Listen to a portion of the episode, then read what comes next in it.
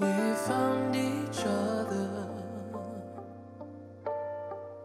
I helped you out of broken 嗨，各位小伙伴，大家早上好，我是瑶瑶老师，欢迎来到今天这一期的英语口语每日养成。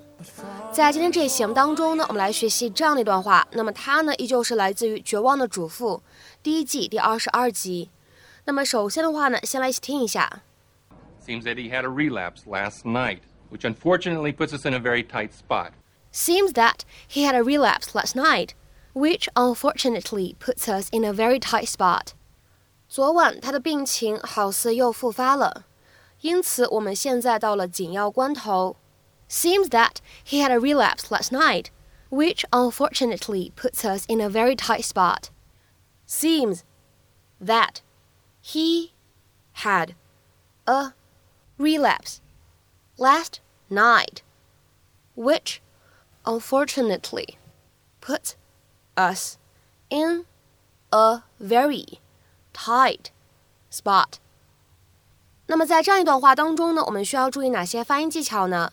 首先呢，在整段话的一开头，that he 放在一起的话呢，会有一个不完全爆破的处理，所以的话呢，我们可以读成是 that he，that he，that he。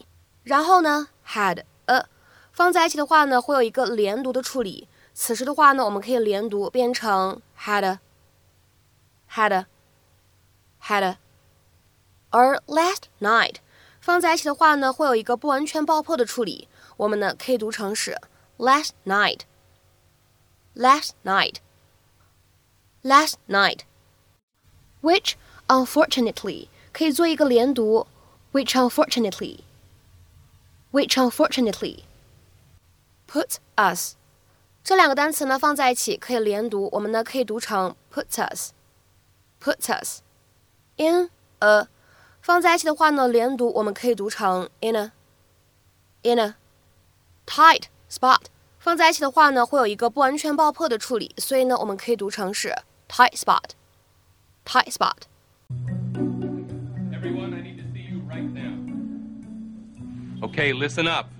I just spoke with Tim Dugan's wife, and it looks like he's not going to be returning to work after all.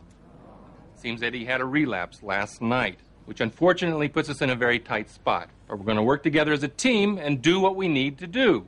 So, Jerry, you're taking the Hollister account. Suzanne, you're covering Faraday Springs. And Annabelle, I want you to take the lead on the Travelers Hotel chain. You're leaving for Hawaii in three days. I can't handle travelers by myself, especially not if they're moving into print. Well, choose someone to take with you. Oh, okay. Um, I choose Tom.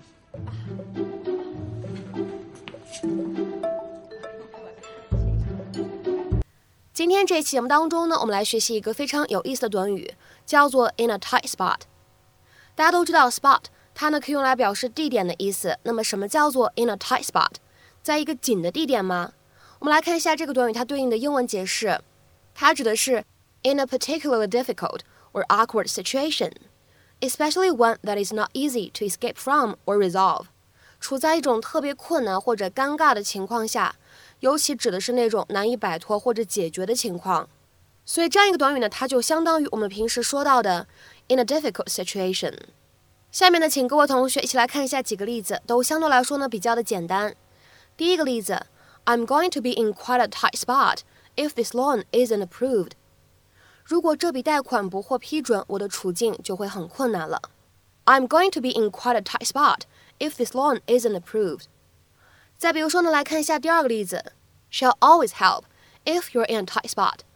如果你有困难，她总是会伸出援助之手的。She'll always help if you're in a tight spot。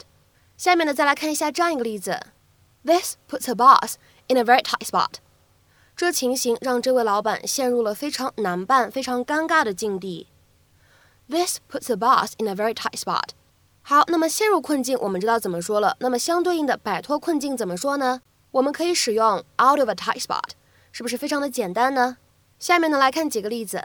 第一个，Your brother helped me out of a tight spot when I was out of work a few years back, so I'm more than happy to lend him a hand now.